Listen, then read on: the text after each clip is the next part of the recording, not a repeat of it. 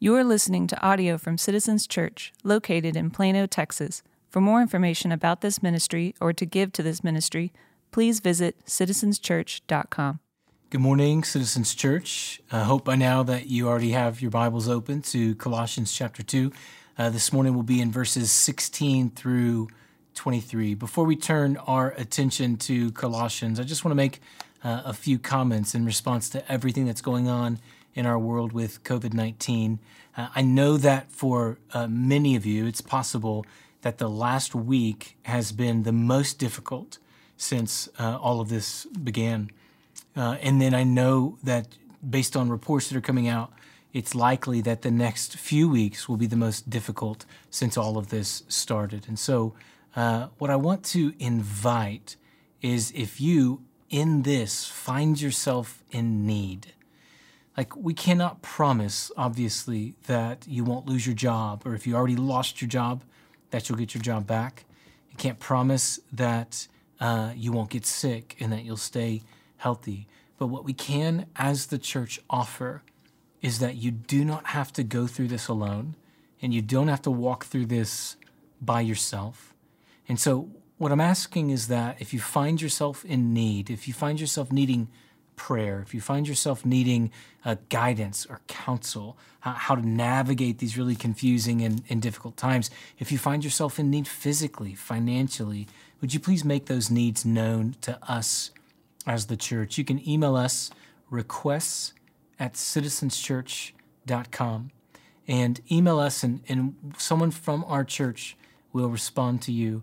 Uh, it is the responsibility of the people of God to put the heart of God on display always, but especially in times of crisis and suffering. We believe that God cares about what you are going through, and we believe one of the ways that God demonstrates that care most clearly is by showing his care to you through his people. So whether you have been a member here for a decade, or maybe you're tuning in for the first time, would you consider making those needs known to us?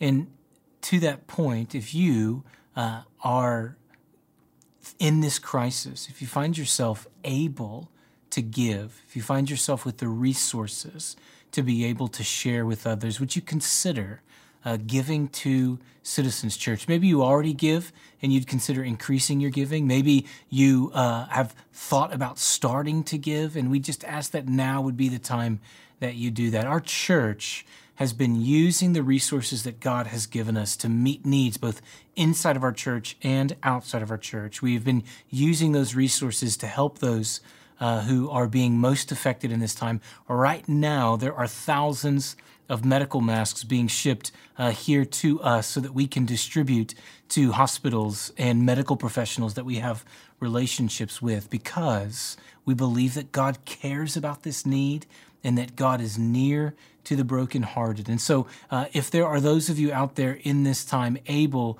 uh, to give, uh, we ask that you would consider doing that. Thank you. We love you. I'm eager to see how God is going to continue using us as his people to shine bright in this dark time. Colossians 2, starting in verse 16, 16 through 23.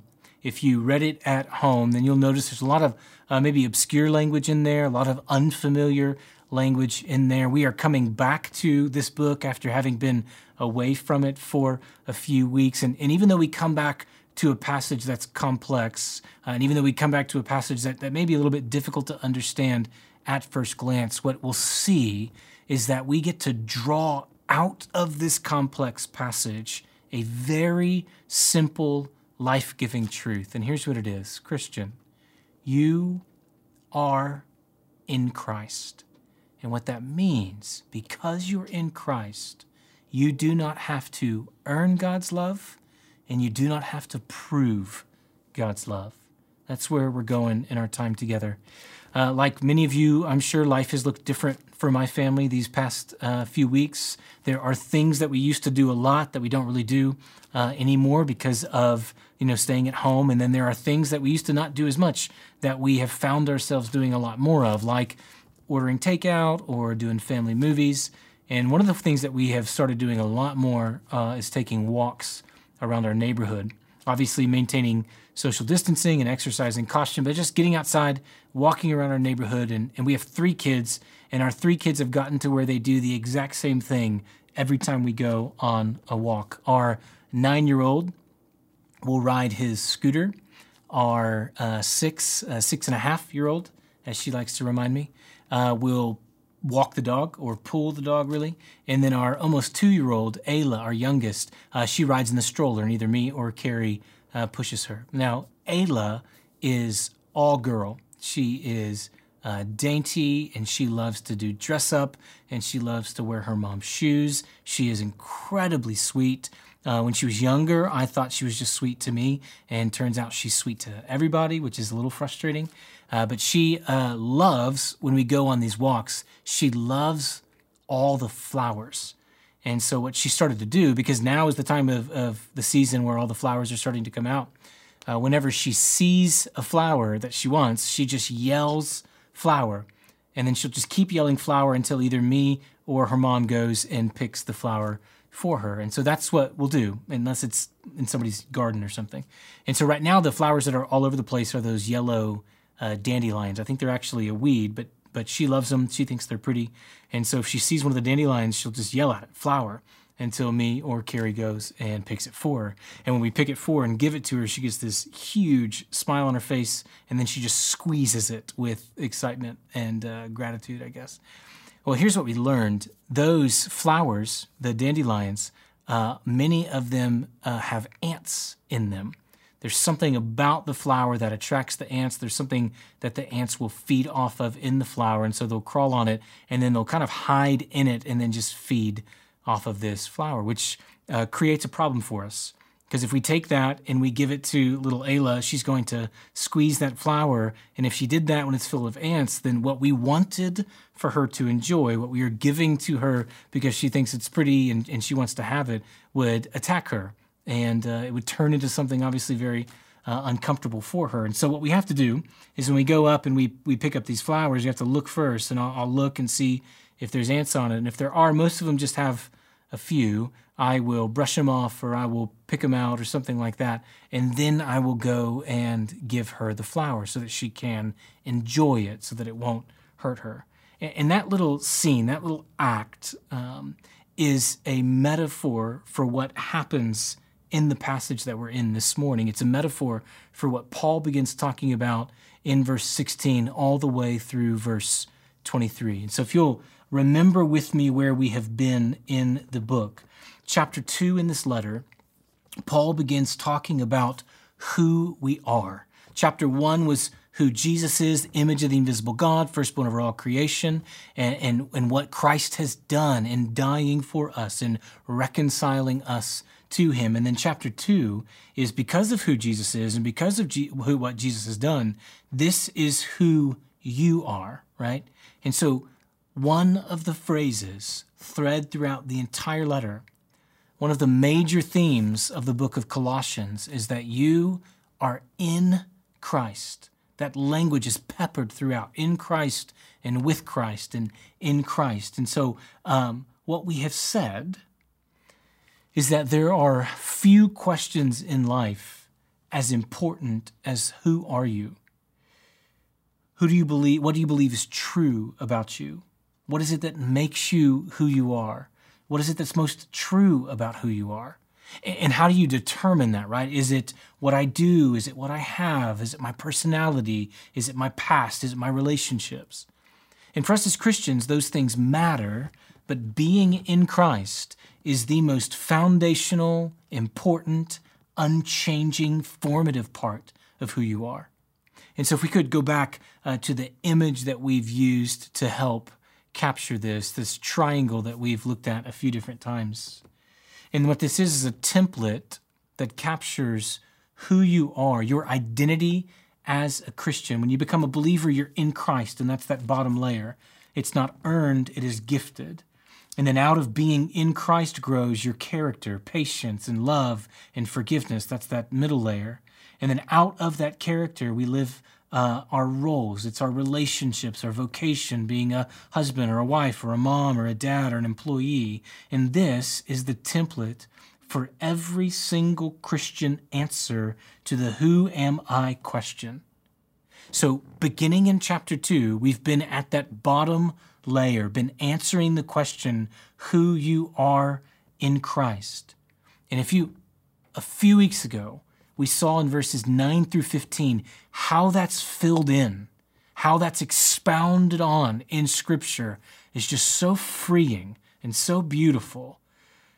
What it is to be in Christ is to, um, to already be filled, meaning everything that you've been looking for you've you have and you've found in Jesus. It means you already belong. The acceptance we all crave, we already have in God. It means you've already been forgiven. You're no longer defined by your sins and your failures. It means you've already won.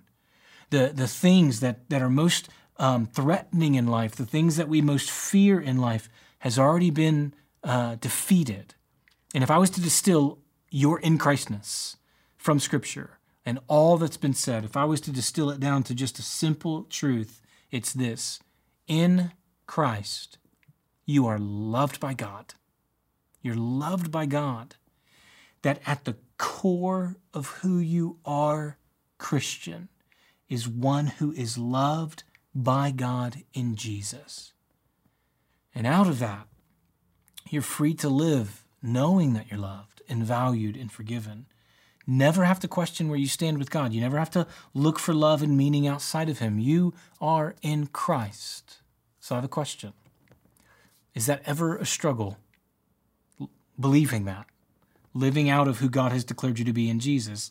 How many uh, became a Christian and, and in an instant began living your life as one who's loved and forgiven, and, and you've never questioned that, and you've never turned from that. How many you learned this lesson once and you have got it ever since, right? I can't see you, but I know that you're not raising your hand.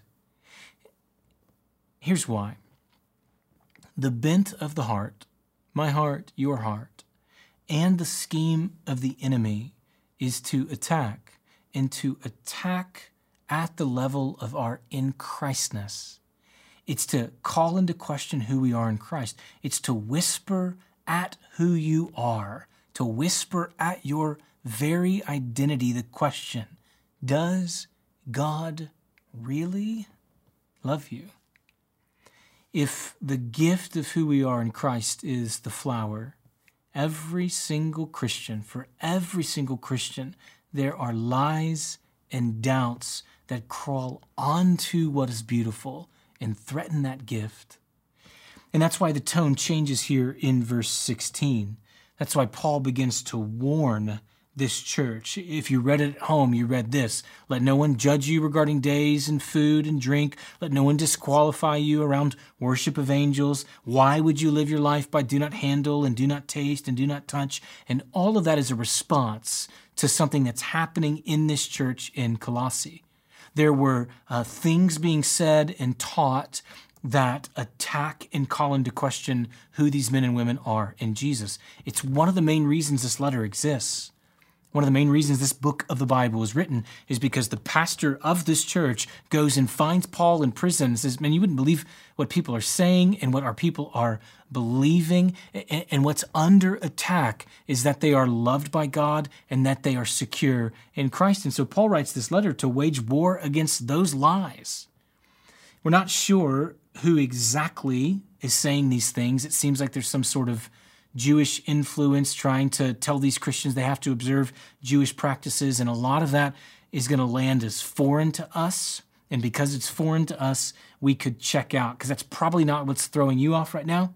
It's probably not causing your struggle right now. You probably didn't wrestle this week with whether or not you should keep Jewish food laws. If you're like us, you ate whatever the store still had in stock, right? You probably didn't call someone in your home group and confess that you worshiped an angel again or something like that, right? But here's what we'll see I don't want to get lost in that.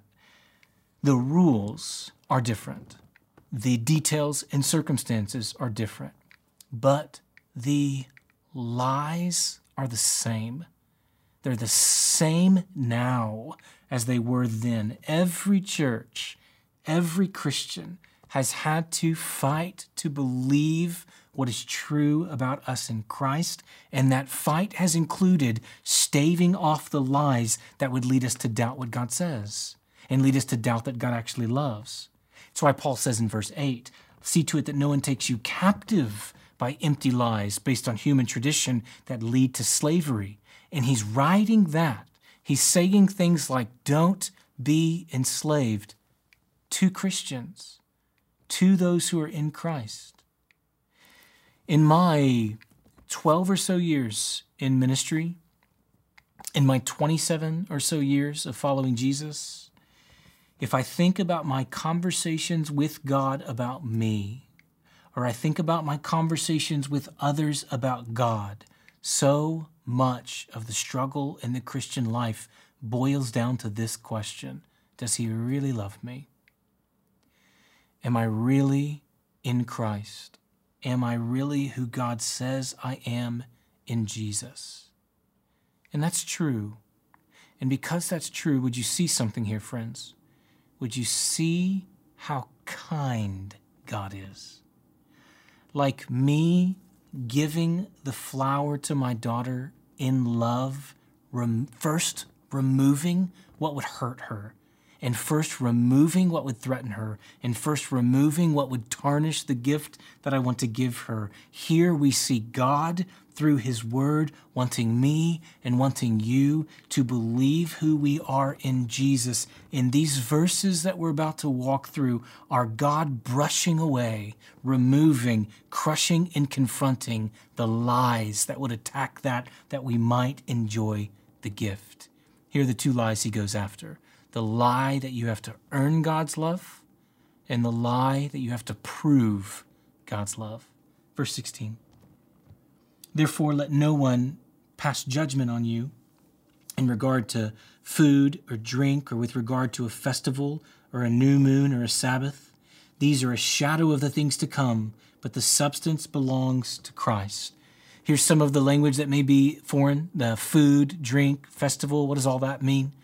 Well, the people of God, the people of God in the Old Testament, uh, were given certain rules, and, and, a lot of those rules would fall into diet and days. And so there was a diet that you had to observe, different uh, foods to eat and not eat, different drinks to drink and not drink, and then certain days you needed to observe, whether they were festivals or uh, uh every week observing the day of Sabbath. And, and a very important theological point is made here. Paul says Jesus has changed all that. They were the shadow. Those rules around diets and days, those were the shadow. Jesus is the substance, and it means they pointed to Jesus. And so the purity and the rest and the holiness represented by the laws around food and drink and days, uh, all of that purity and all of that rest and all that holiness is found and fulfilled in Jesus. They were the shadow pointing to Jesus uh, that we might have a greater understand, understanding of the substance, which is Jesus. Now, it's not saying that there is anything wrong with people observing these things, but that's not what's happening here. That's not the threat here. Some were saying to this church, or even in this church, that your salvation depended on observing these things and keeping these rules. Your being in Christ depended on. it. He says, Let no one pass judgment that word judgment is a salvation word. It also means let no one condemn. And so, based on all that, if I were to offer it a different way, let no one tell you you have to earn God's love through religious action. That's the truth. That's the warning. Let no one tell you that you have to earn God's love through religious action. And it's just one of the most common struggles and one of the most common lies that says to the Christian, you have to earn the love that's already been given. And for this church, it's what to eat or not eat, and what to drink or not drink. And the rules are different, but the lie is the same. What has not changed in 2,000 years is the tendency of religious people like me and like you to measure God's love for us by how good we have been at doing religious things. That lie will attack the beauty and truth of who you are in Jesus. Now, don't misunderstand. There are practices that I hope uh, fill your day and fill your week and fill your month.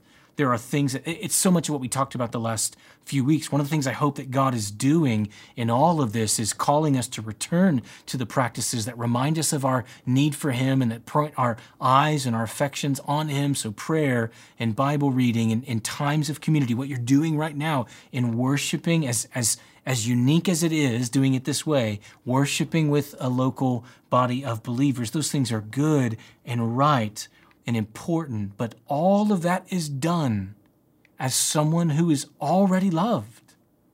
All of that is done as someone who is already in Christ, already accepted and forgiven. Uh, all of those things are from salvation, not for salvation.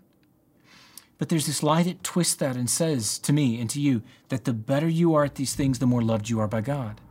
The more in Christ you are because there is love from God to earn.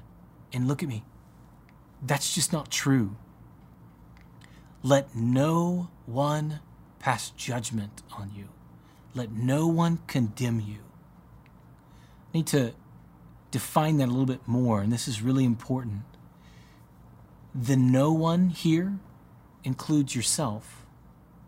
Because the most condemning voice in my experience for most Christians is not an outside voice, it's an internal one.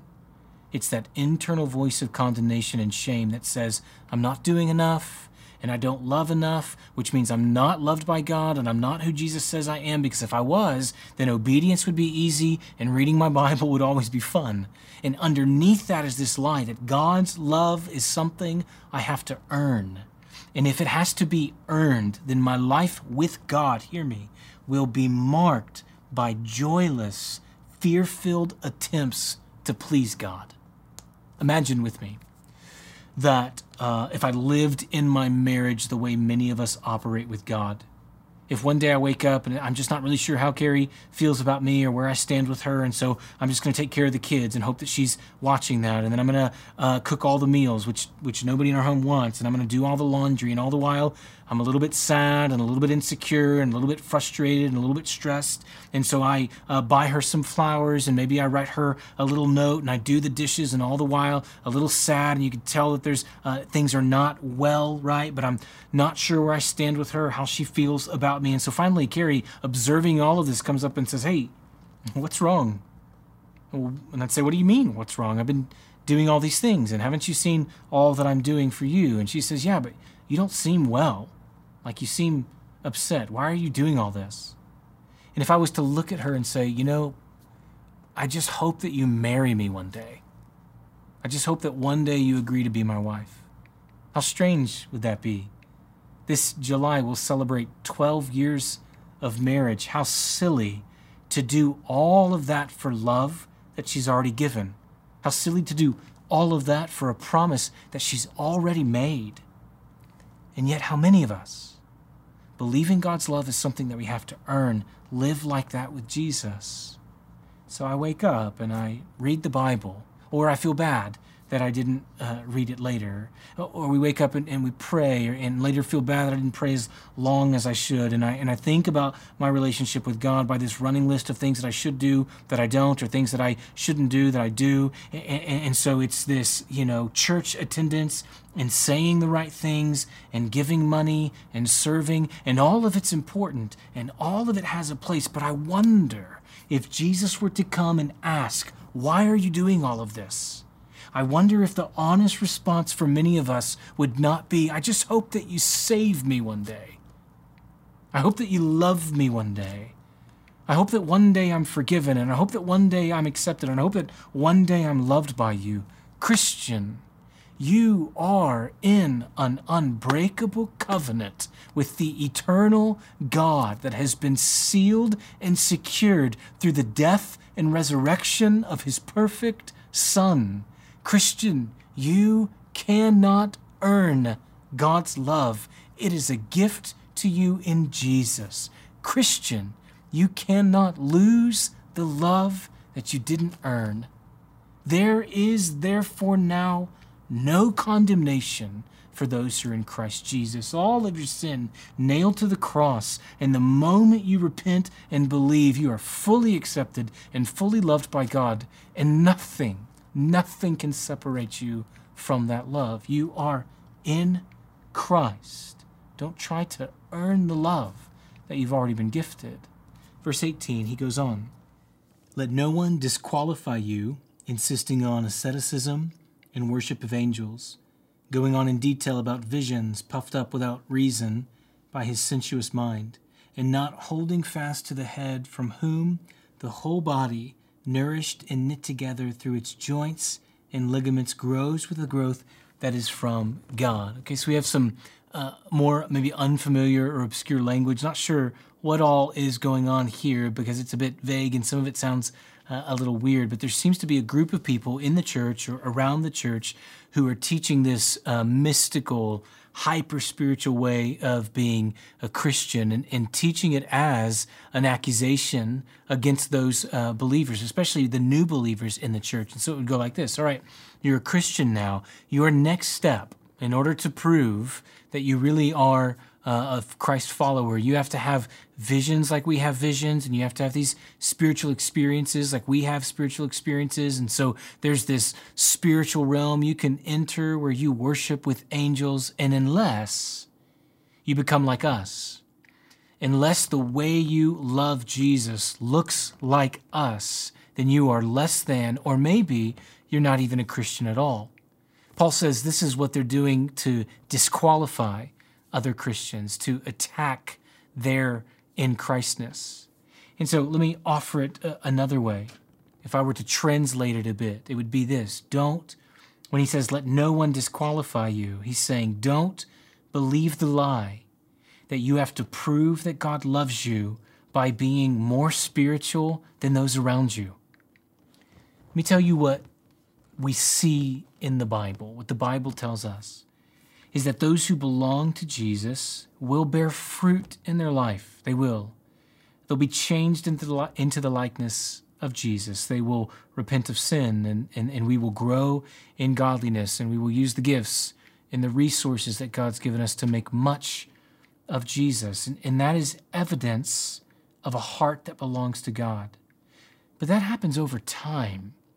And there's much room for failure and imperfection and much grace that covers that failure and imperfection. And it's not a sprint, it's a marathon that is marked by a growing love for Jesus and love for others. And you'll see that throughout the New Testament. What you won't find, what the Bible will never say, what you'll never hear is a command that says, prove that God loves you by being uh, more mature than, or more spiritual than, or further along than most of those around you. You'll see it condemned, which is what's happening here. You have this group of self proclaimed elite Christians who believe that the way you prove your love for God and you prove your standing with God is by being better than others because of the visions they have and because of the uh, spiritual experiences they have. And, and even though the form here, the rules, the circumstances may be different, this lie still exists. The, the lie then is the same lie now. And it says this if you want to prove that God loves you, you need to ask this question How am I doing compared to those around me? If you want to prove that God loves you, you look around at other people and you say, How am I doing compared to those around me? And it's just, I don't know of a more insidious lie in the Christian life because it's a spirituality that is not marked by Christ. It's a spirituality that's marked by comparison to others. And comparison is a plague. It's a virus that spreads throughout the whole heart in all of life, but especially when we think comparison is what proves that God loves us. And I think it's heightened in a time like now. When the world is in crisis, it's, it's easy to judge how I'm doing in crisis based on how other people are doing. It's easy to, to, to measure kind of my righteous response based on how other people are responding. And, and what I'm not talking about is looking into someone else's life in a godly way for encouragement or looking into someone else's life who you respect uh, for, for guidance or something like that. I'm talking about looking into someone else's life and judging their maturity or immaturity, or looking into someone else's life and judging their faithfulness or their failures, and walking away either feeling shame or feeling pride because you either felt less than or you felt better than. And it doesn't work. Have you ever noticed about comparison that it seldom, if ever, like it rarely ever increases love for Jesus? It increases a lot of things. It'll increase pride, it'll increase insecurity, it'll increase shame, it'll increase doubt. I've never known it to increase Christ likeness because, because comparison takes our, in its very nature, it takes our eyes off of Jesus. And when our eyes are off of Jesus and on to others, we forget that what we are after in comparing our lives to others is what we already have in Jesus. When I live like I have to prove that God loves me, I don't grow in my love for Jesus. I only grow in my pride in myself, or I only grow in my shame in myself, and I always grow in contempt for others. But when I rest, when I rest in what is true in Jesus, I am freed from the pressure of being uh, more spiritual than, and I am freed from the pressure of being better than because I remember in Jesus that when I was spiritually dead and when I was at my worst, Christ died for me. While I was still a sin, lays down his life for me in my place, and now I'm fully accepted, and He brings me in close, will never let me go, and I have nothing to prove. Hear me, Christian, your acceptance with God has never and will never be based on anyone else's relationship with God. Let no one disqualify you. You are in Christ. You have nothing to prove. The last thing we see in this passage is that when the lie that you have to earn God's love and the lie that you have to prove God's love, when those are present, it will always lead to a life of legalism. That's what he says starting in verse 20. If with Christ you died to the elemental spirits of the world, why, as if you were still alive in the world, do you submit to the regulations? Here's the legalism, the list. Do not handle, do not taste, do not touch referring to things that all perish as they're used, according to human precepts and teachings. These have indeed an appearance of wisdom in promoting self made religion, in asceticism, in severity to the body. Hear this, but they are of no value in stopping the indulgence of the flesh. The lie that you have to earn God's love, and the lie that you have to prove that God loves you, always leads to a legalistic life and legalism is marked by these rules. Now, listen, we all live by rules, and God has rules. Legalism is not just a life that has rules in it or a life that uh, is according to certain morals. Legalism is different. Legalism is when you believe about those rules that they have power that they don't power to save or power to change or power to protect. And that's his point. He says they may appear wise, but they have no value in stopping the flesh, no value in actually bringing change in your life, no value in actually bringing meaning in your life. But where these lies are present, you'll always be able to see uh, out of those what grows are these rules that we live by that we think are going to be the thing that brings into our life what we can only find in God through Jesus. So these aren't our rules, our rules in our culture would not be, our legalism is not defined by do not taste, do not touch, do not handle, but it doesn't mean that we don't have them. Like if I were to, to list the legalism that's present all around us, our rules would sound like this I can't fail. I can't be found out. I can't look like I don't have all the answers. I can't look like I don't have it all together. I can't appear weak. I can't appear vulnerable. I can't live without, without my possessions or without my relationships or without my status. And all of that leads to this slavery in life. It doesn't lead to freedom. It has no value in actually making us who we want to become. It surely doesn't help us see who we are in Jesus. And I love the question of verse 20, the question that he lofts at the legalism, and, and here's where we will end. He just says this Why? Like, what? Why would you be a slave to lies and legalism? Why would you live this way? And then where does he turn their eyes? To the cross.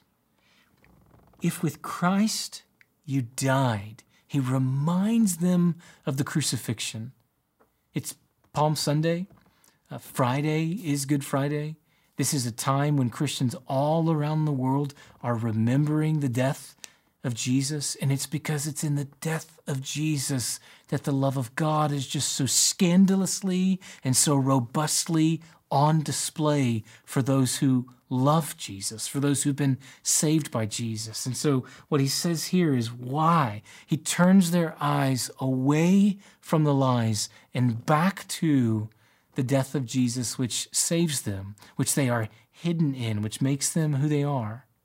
And look, as we process this, as we consider what the passage is, is telling us, as, as maybe you talk about this in your community or in your family, ultimately what will happen is as we confront these lies, as we identify where these lies exist in our life, as we try to stave them off, it's going to invite us to ask do I believe not just do I believe about me what God says about me, but do I believe about God what he says about himself? One of the things I love about my interaction with Ayla and the flowers is I love that she doesn't know about the ants. She has no idea, has no idea of the threat that exists. Here's what she knows I ask for the flower, and my dad gives me what I enjoy and there is no thought in her mind that I would give her something that hurts her. There is this uh, trust that is tied to her innocence, and she just knows that I delight in giving her what she enjoys, and she just receives it because she knows that. She's able, without threat, to receive that and to grab that flower and to squeeze it in her hand. And every time she just says this, she goes, Thank you, Dad. Do you believe Friend, do you believe that God loves you? Do you believe that in the gospel of Jesus, God has given you a gift that is unthreatened by the lies? That He is not offering something to you, that hidden inside it are things that are going to hurt you or things that are going to deteriorate the gift. He has offered you salvation and forgiveness and identity that you don't have to earn and you don't have to prove. It's yours to enjoy from a God who delights in loving you in Jesus. And we receive that and respond, Thank you, God. Thank you, Father. We thank you, God, for loving us the way that we love you the way that you love us. We thank you, Lord, that in you, from your heart, you're teaching us to trust, that there is a love that you offer to us that we don't deserve, but we can receive because of Jesus. These are difficult times, God. It's a time marked by loss and suffering and stress and fear. I thank you that where you have us in your word right now is you have us in your word being reminded in a time of loss and being reminded in a time of difficulty that what we most need, we already have, and what we most need, we cannot lose. There's nothing insecure about who we are in Jesus. There's nothing threatened about your love for us. We cannot earn it, and we don't have a need to prove it. And so we thank you that in times of unrest, we can rest in that. We love you. Help us, teach us. In your name we pray. Amen.